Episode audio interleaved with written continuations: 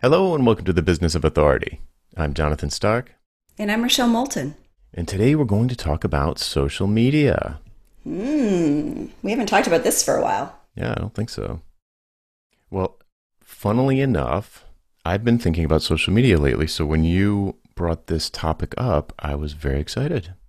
Cool. Yeah, I know you said that you've been, uh, this is sort of the focus of your mastermind at the moment. Yeah, it was the, the, for this month that was our focus on how to leverage social media, and um, and it's been really interesting because we got a lot of different questions and a lot of different approaches to social media, and especially you know with the situation in the world right now, it seemed like an ideal time to talk about it. That's cool because I have you know no coincidence I've been having this similar thought process because you know I have like tons and tons of content and I mostly just slowly over time add new articles and podcast episodes and things like that to a scheduling program. And kind of it just like blasts out to Twitter and, and LinkedIn kind of like a broadcast. And and I shut it off about two or three weeks ago because it you know it was like it was weird. Like a, a random mm-hmm. tweet that I wrote three years ago would be like completely tone deaf in the current environment you know like um there was one about you know like going down to the store and it's like you know well no one can go to the it's just totally Oops. off yeah. off uh off not off topic but it just made no sense. And people were actually like um you're not supposed to be going to the store. I'm like i didn't just write it. It's the downside of technology or automation. Right. So i shut i shut that stuff all off. And i've been and you know uh, it's been a theme of the past couple of shows been rethinking uh, how I want to do all that stuff. And I'm thinking about, you know, doing what all the social media experts say, which is, and, and I've done from time to time, which is just like, just be on social media and not use it as a broadcast platform. It does work mm-hmm. that way, but it, it can work that way. But, you know, using, like as Seth Godin says, it's not a broadcast, it's not a one to many medium, it's a one to one medium, social media. And just really engaging with people and thinking about like, is Twitter really the best place to be. I've Instagram seems pretty cool, but I haven't really used it that much, and I've, so I've been thinking about all this stuff too. Mm-hmm. So I'm mm-hmm. curious to curious to see what the masters are thinking. Well, you know, maybe we should set the stage first. So here's kind of how I think of social media now, and we're what seven weeks in to captivity now. Um, so I feel like a couple of things are happening at the same time, and one is that there are more eyeballs on social media right now because a lot of people have more time or they're spending the time that they used to have for something else on social media and they're engaging more right? They're not just reading things they're commenting they're sharing. I feel like there's a lot more of that happening than there was. Mm-hmm. but underlying that is really interesting. I feel like there's this anxiety spillover right? Because there's anxiety, you know, different people have different levels. Some people are a little anxious, some people are a lot anxious, but it spills over into how they participate in social media, whether it's what they're writing or sharing or whether it's how they react to something. So you've got that anxiety, and then there's this also, I don't know how you disconnect these two, there's a hypersensitivity now to things. Like you know your point about oh you can't go to the store right now. So right. there's there's this feeling that people are really paying attention and they're hypersensitive both to the good and to any missteps that we make. And then i think the last piece that i think is true now is, is sort of like there's this spidey sensibility. I don't know if that's a word um, where because we're kind of all looking around and you know our antenna are out that this is an ideal opportunity to really cement your ties with people. That the people we watch now we're going to remember. You know like i like a simple example is example for me is jimmy kimmel. So you know, we tape the show. My husband watches it. He sh- he'll show me a clip here and there. I never really watch it. I've been watching it since he's been doing it from his house. Right. It's it's fun and interesting, and it's not social media per se, but it's it's a different way of looking at people who have already been out there. Mm-hmm. So I feel like, and I know we're very careful about saying words like opportunity and take advantage, but th- there's a situation that is out of our control. But what's within our control is how we react to it and how we move in social media with the people who are in our circles. Yeah, it's like now's the time to show up. And the, the question in my mind is like, where should I show up? Because in the past, I've just really just used Twitter. I use LinkedIn a little bit, but you know, it's like where where where can I help? Where can I reach people who could stand to benefit from stuff that I whatever egotistically believe is going to help them, and thinking more about you know all the platforms are different. They all have a different personality and and different social norms and it's difficult to do lots of them eh, mm-hmm. well uh, without yeah. kind of just seeming like a bull in a china shop. So it's like, eh, I kind of pick my battles. And for the longest time, I'd just be on Twitter because that's a good place to be if you're a bull in china shop. but I don't know. It, it just seems, like, but obviously not everyone's there, and there's a lot of people in other places that I don't know. It just seems like a for me. It's a time to rethink this stuff, and it's like, okay, how would I, how would I, how would I show up on Instagram for people? Because right now it's like pictures of the puppy and my kids and stuff. That like drink you posted stuff. the other day looked amazing. Let me just say. yeah, I can't cook, but I can mix a nice drink.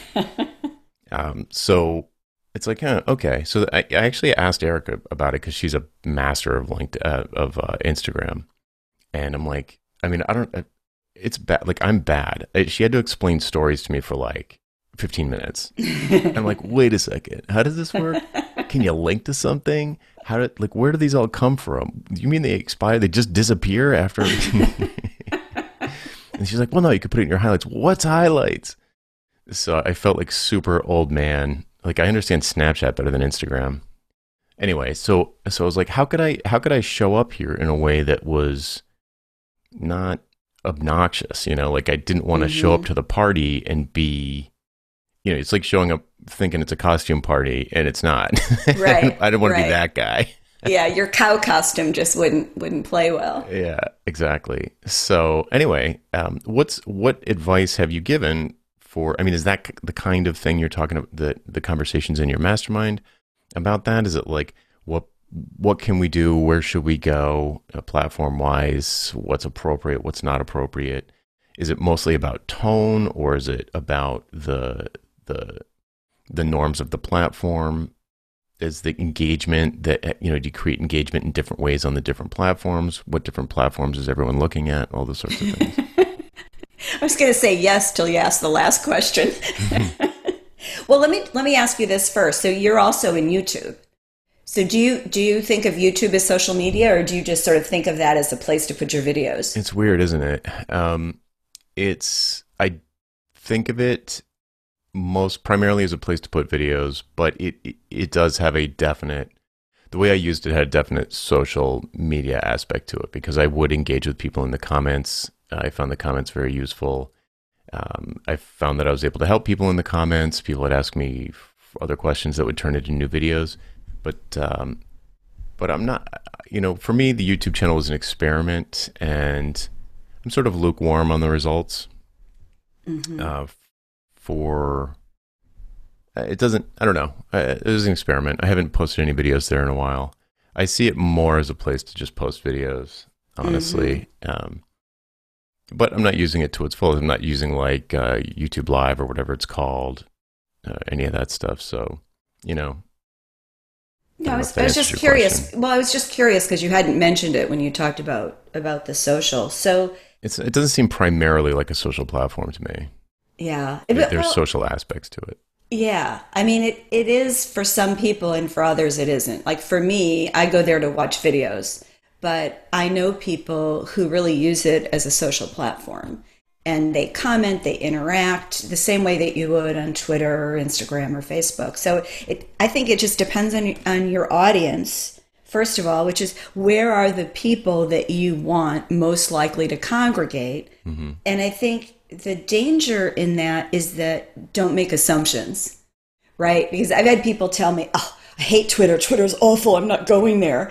And it turns out their people actually are there. So, so Twitter is typically good if you're trying to reach media. And when I say media, I'm including bloggers, like bloggers in your space, people like you and I, for example. Right. Um, you know, even though we don't think of ourselves as media, there's a little aspect of that. Mm-hmm. Um, so if you want media, Twitter is a really good place to be. And then you have to see if your other audience is on there. So if your audience is um, CEOs of Fortune 500 companies, not really. I mean, if they're there, there's somebody fronting the account for them. Right. But if your audience are CMOs of consumer product companies, guess what? They're on Twitter. Mm-hmm. You know, mm-hmm. CMOs are there, heads of HR are typically there because they're recruiting. So it depends on your specialty. If you're working with entrepreneurs, they're on Twitter, right? So it's a question of where your people are. And I think with LinkedIn, um, it would be I very seldom say this, but I think it would it would be foolish not to have at least a profile on LinkedIn yeah. with a picture, right? Because a lot of people look there before they find your website. So that doesn't mean you have to use LinkedIn in great depth as a social media platform, but you at least want a presence there.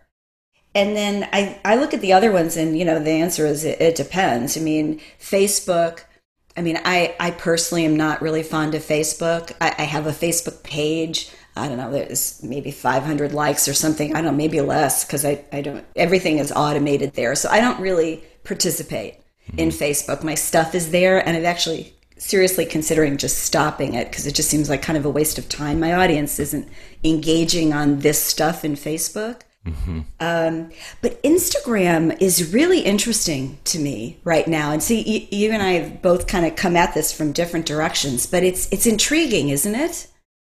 Yeah. I mean, it's to me, it's always been like I never really adopted Instagram at first because it was like this is just Twitter with pictures. Like, what's the big deal? and it's morphed into something very different. Uh, but the engagement level on Instagram is incredible. Mm-hmm. And if that's where the people are, that, you know, if there are people there that would stand to benefit from listening to me flap my jaws, then I'm going to go flap my jaws there. It's like, it's like when I was when I was a musician, there was uh, it occurred to me early on that um, I could, you know, this is before social media, and when you wanted to get people to come see you at a show, it was like a giant pain. You know, I'd have to print out all these postcards, physical postcards, and stamp them, and you know, and send them out. Pay like hundreds of dollars to send them out to just try and get people to come out of their house and come to a show. And one day I was walking to a Kinkos to print out my my um, postcards during lunch in downtown Providence, and there were millions of people walking. There was not millions, but there was it was packed at lunchtime. And I'm like, why don't I just play here? and so I did. So like put my stupid postcards down and like open up my guitar case and just started playing right there and selling CDs and stuff. And I was like, huh, that's interesting. Mm-hmm. So why not just go? So it's always been a, uh, since then I've always been like, just go where the people are. Don't try and get all the people to go somewhere else. Why make them come to you? Just go to them. It's so much easier.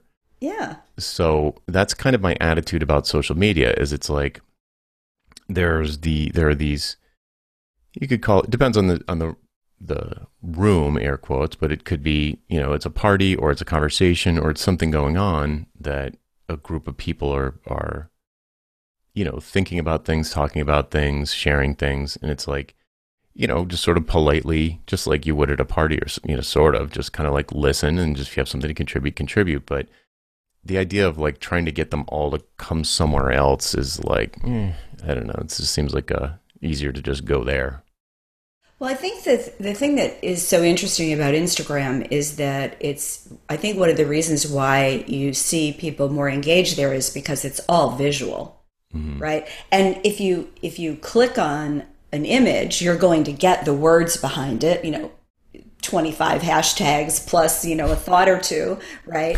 And and there's actually a way to have more links than one. Um, there's some subscriptions you can buy to do that. So um, but the key is i think if you're going to be on instagram is you have to be prepared to invest in the visual. And when i say invest it doesn't have to cost money necessarily but it will cost time. You know you've got to get good quality images and those are you know photographs you take yourself or they're images you create with a program like canva and it has to look like it's thoughtful. It has to look curated. I mean it doesn't have to look like you're an art director but it does have to fit with um, with what your audience is looking for. And I've, I've seen a few examples of podcasts for example um, podcasts that have an instagram account.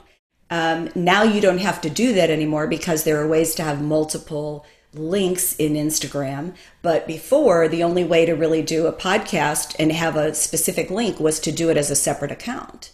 So you're starting to see more of that, and people start to, to see it. The other thing I really noticed, and I, I have to say, I don't know if this was true before you know the current situation because I just didn't look that deeply. But there's a few people I follow that are women that I follow that are in fashion. And what's interesting is that they're posting, they'll post a picture uh, of, you know, sometimes themselves in this outfit or whatever. And and then they'll pose a question.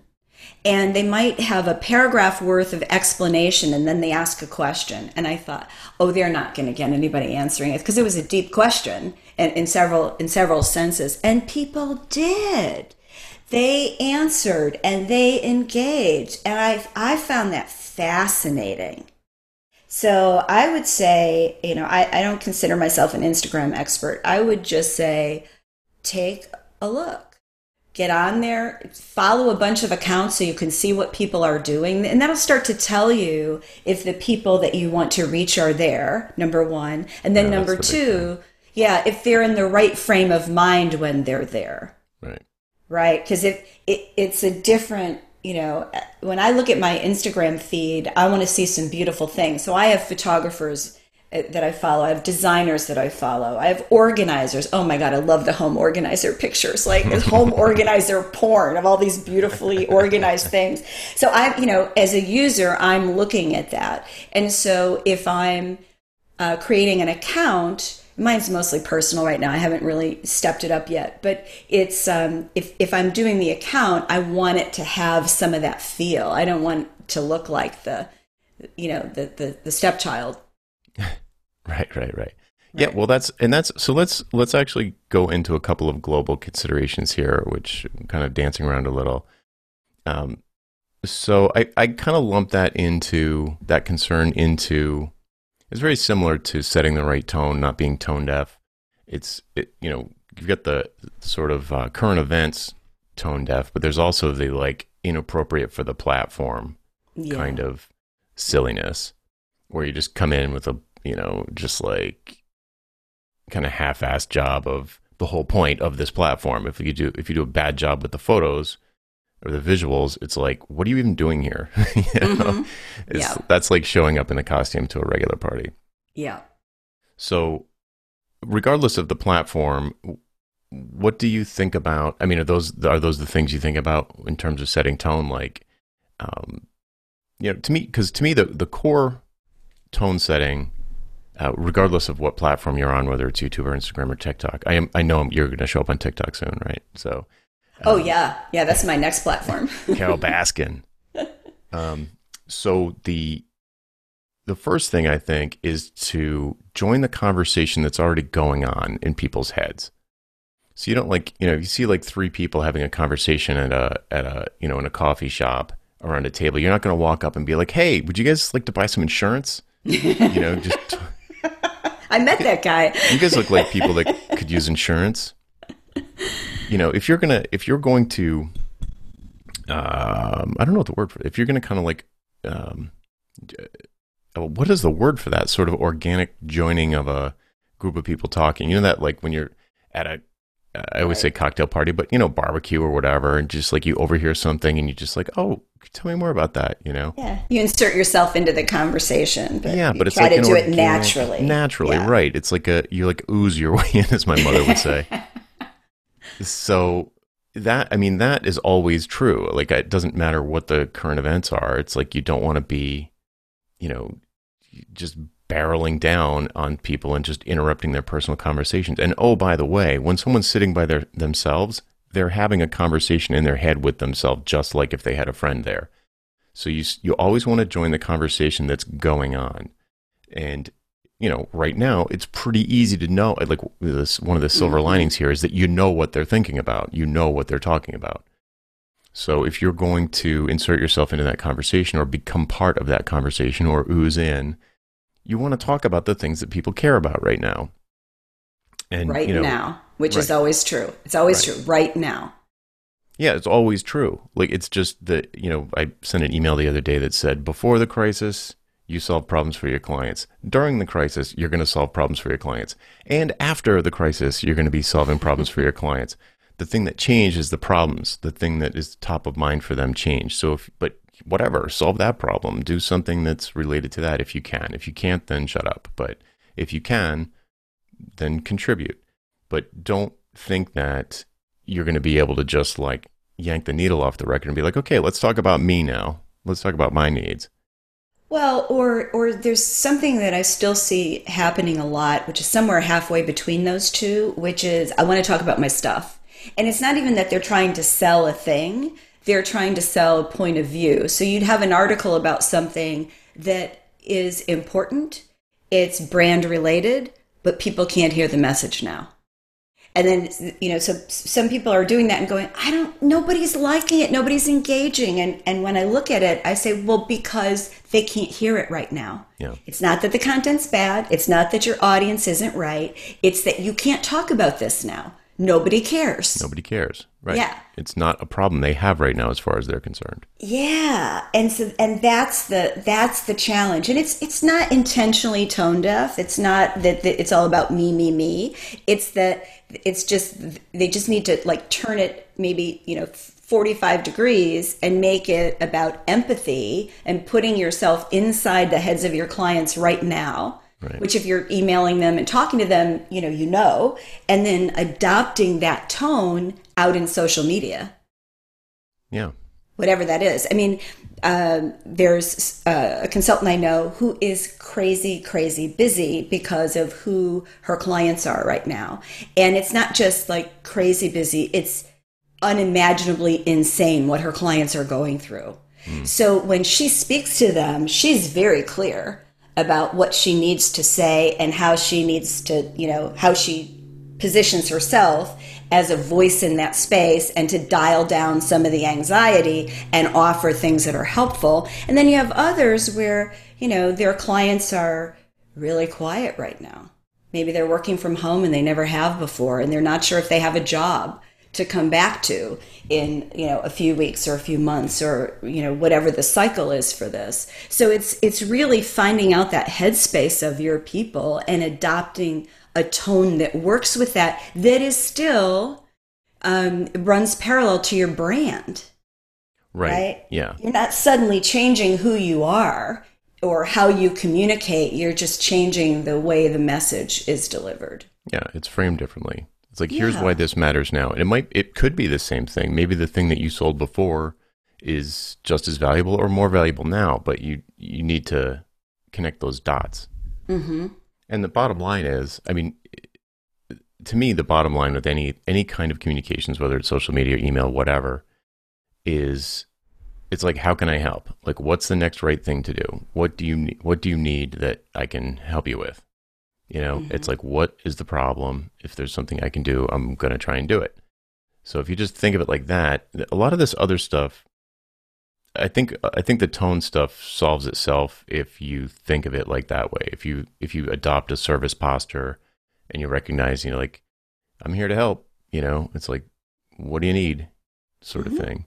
Then a lot of this will kind of fix itself, uh, or just like it just doesn't. It just automatically works, and and then the you know just knowing where your people are. There's I've certainly found that the difference between the demographics and the and the topics and all the you know all sorts of things between between Twitter, LinkedIn, and YouTube, which are the ones that I'm most familiar with, are just dramatically different. Mm-hmm. And Instagram, I'm sure I'm going to find the same thing. It's just dramatically different. Mm-hmm.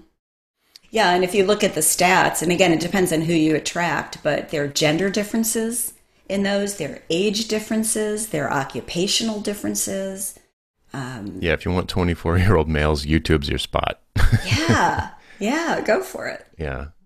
So, you know, anyway, the point is like, if you have this sort of uh, empathetic mindset, you'll you'll probably be fine in terms of tone. You just need to mm-hmm. find the find the thing, have com- through conversation with people, find the thing that they need, and reframe whatever you have, whatever solutions that you have, uh, reframe it in terms that they care about right now. It's like not really rocket science. If you think about it like that, hopefully it makes it seems kind of obvious.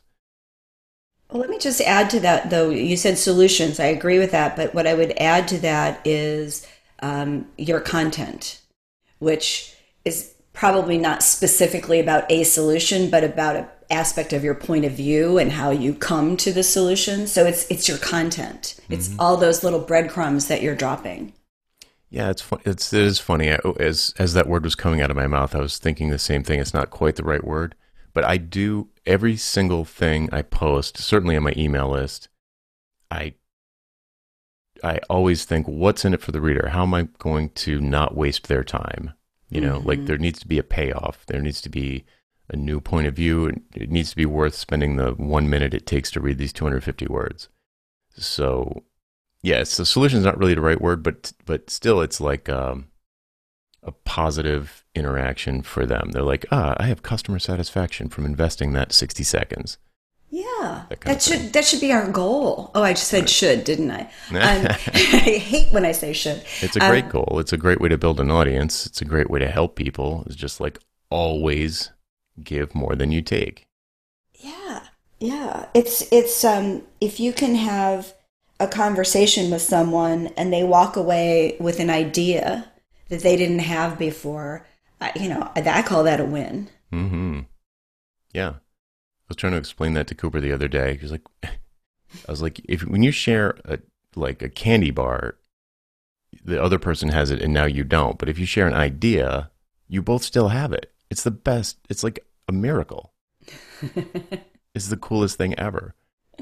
So anyway, um, let's move on to the next point that you had, you had brought up before the show, which is creating engagement in social media. What did you mean by that? Yeah, so it's a lot of ways people define engagement. Like a lot of marketing agencies will say it's how many likes you get, or retweets, or uh, shares, um, and you know that's a measure of engagement. But I think if you're what you're really about is building an engaged audience, I think it's a little bit more one to one.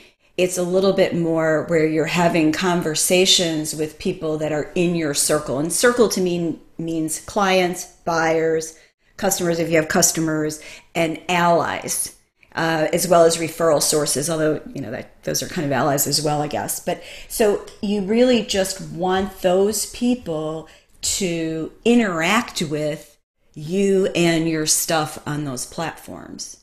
And checking you know a like heart is great. There's i mean that's a good thing but it's not as strong as someone who feels compelled to respond. Right.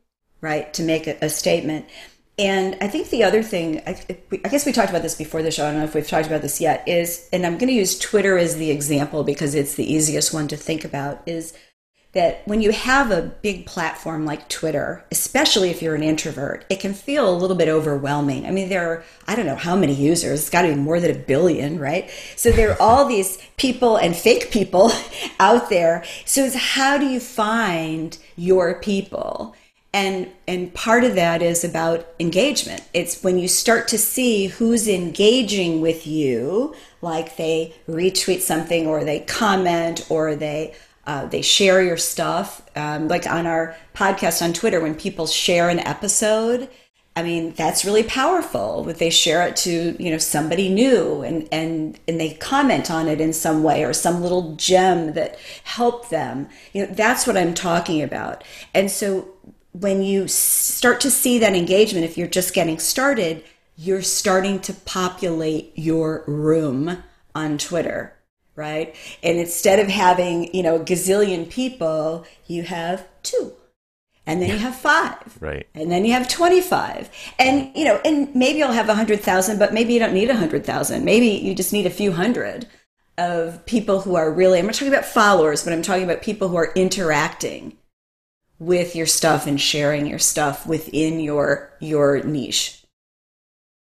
Yeah, it's like a it's like a little breakout room in a way. Yeah. Right. Yeah. It is. And and on Twitter again and you can do this in, in other on other platforms in different ways, but on Twitter you can do it in two ways. You can do it by creating your own, which is what I was just mentioning where you kind of pull these people together. You can also enter existing rooms right? And those are um, they could be people in your space, they could be people in an adjacent space space who you really resonate with, and you start to see who interacts with them, who follows them, and you can you know kind of come into their room a little bit, and um, it, it takes some time to do that. That's not a slam dunk, but sometimes it's easier to piggyback on something that already exists than to create something from scratch. Sure. Yeah. I mean, does that kind of a segue into the the third thing we discussed before about uh, kind of proactively doing outreach and and taking the first step, kind of extending the hand? Yeah, listen, there's there's a thing that I think a lot of people don't really think about with social media, which is, you know, organically it's great when our social media presence grows organically right that we we put some little gems out there right? And maybe we even automate those. And then people start to like them and they start to talk about them and things grow. You know, that's organic and that feels great.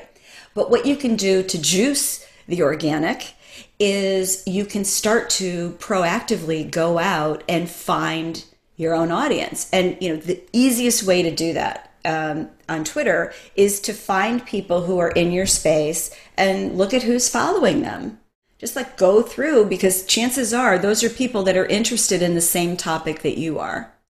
And you can follow some of those people. And when you follow them, you know, assuming they're active on that on that platform, they're going to see that you followed them and they're at the very least they're going to see your your profile your headline. Right. Again, depending on the platform. So by going out and being proactive, all of a sudden people see you and again you've got to be doing everything not just following people you have to you know have some content out there you have to engage with other people's content whether that means you're sharing it or you're commenting on it and you know and you're you're reacting to your own audience that you're you're slowly building and so if you've got more time now in the current situation one of the things you can do assuming you've got the content down you've got the tone down is just spend a little bit more time on your top one or two platforms trying to find people with whom you're going to resonate.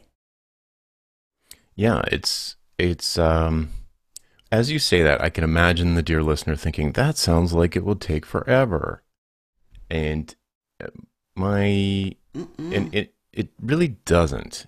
It's it's uh you know, I'm going to invoke the flossing metaphor. It's one of those things that if you just do a little bit every day, it before you know it, magic starts to happen. For, 15 you know, minutes. What's that? 15 minutes. Yeah, exactly. Right.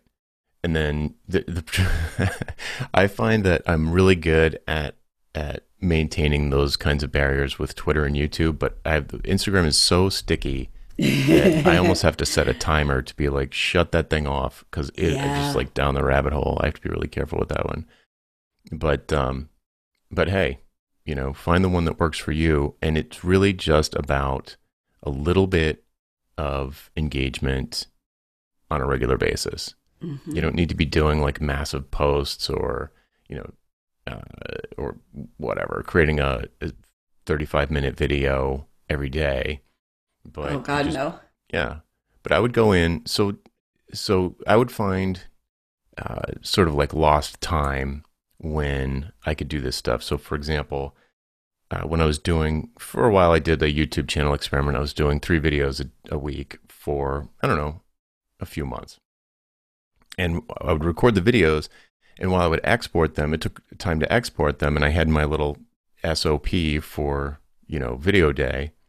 While the videos were exporting, I would go to YouTube and answer the comments on the existing videos. So, you know, for the 10 or 15 minutes that it took to export the videos, I was engaging with the people who had made comments on the last video. Mm-hmm. So it's like a, it was lost time anyway. And I probably would have just like, I don't know. Opened read, your Instagram and looked at pictures. yeah. Or like read email or, you know, that wasn't that important. Mm-hmm. So I just built it into my schedule when, you know, my computer was tied up doing something else, I could just go on there and engage with people, even if it was just to like say thanks for commenting or whatever, just so they so they know I saw it. Mm-hmm. And and I don't know. A side note, I didn't have you know, knock on wood, I didn't have any. I was afraid like the comments would be uh, YouTube comments are like famously bad, you know, like real Mean. real mean. Yeah. Not- I, I don't think I had one, not one, literally not a single one. And I think it's all about the tone you set and the people you're attracting. And, mm-hmm. you know, if you've got like little kid gamers or something, or like mean old drunks, I suppose they're going to be, they're going to be uh, themselves in your comments. But, um, you know, it, it- it's, I don't know. It just, it just occurred to me since I was talking about it that some people fear that, you know, they just shut comments off or something like that. I think that would be a mistake to not have comments on at all, at least at first. Yeah, I mean, the people listening to this podcast are not snarky, you know, or mean old drunks. Um, yeah, yeah, it, it's it's you you get who you attract what you put out. Yeah, I think that has a lot to do with it. I think I I I'm sure of it. Well, you know, there's there's a there's a thing that I just want to mention that might be helpful for people. And I can almost hear some people go, "I don't want to do that." Right. Is you can create I call it a social media playbook, and it's really short. But what it is is as you start to experiment with social media, writing it down makes a big difference. And so the social media playbook says, you know, here are the platforms I'm on. Um, here's uh, here's why I'm on them. Here are the soundbite kinds of messages that you know, like five to ten messages that I want to consistently uh, hammer on, and not those words, but the idea behind the messages. Here are the accounts that I want to watch, and whether those are publications or you know other influencers. Um, here's kind of the attitude, you know, sort of the brand piece. This is what I, who I want to be on this platform, and then the types of posts that you're actually going to put. And I think what's helpful with that is because the kinds of posts are so different on some of these platforms. Like what you'd post on Instagram probably isn't what you would post on LinkedIn. Right. So you just have a few descriptors of the kinds of posts that you want to do.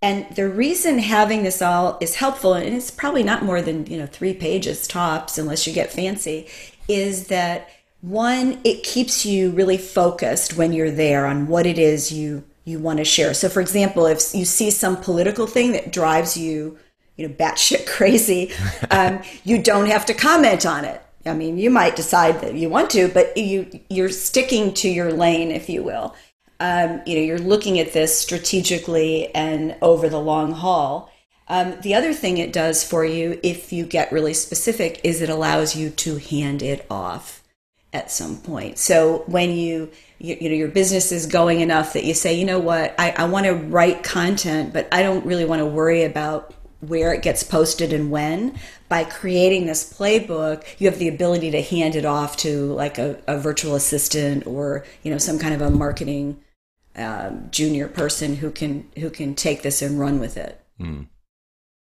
Yeah, that's good stuff. I love that.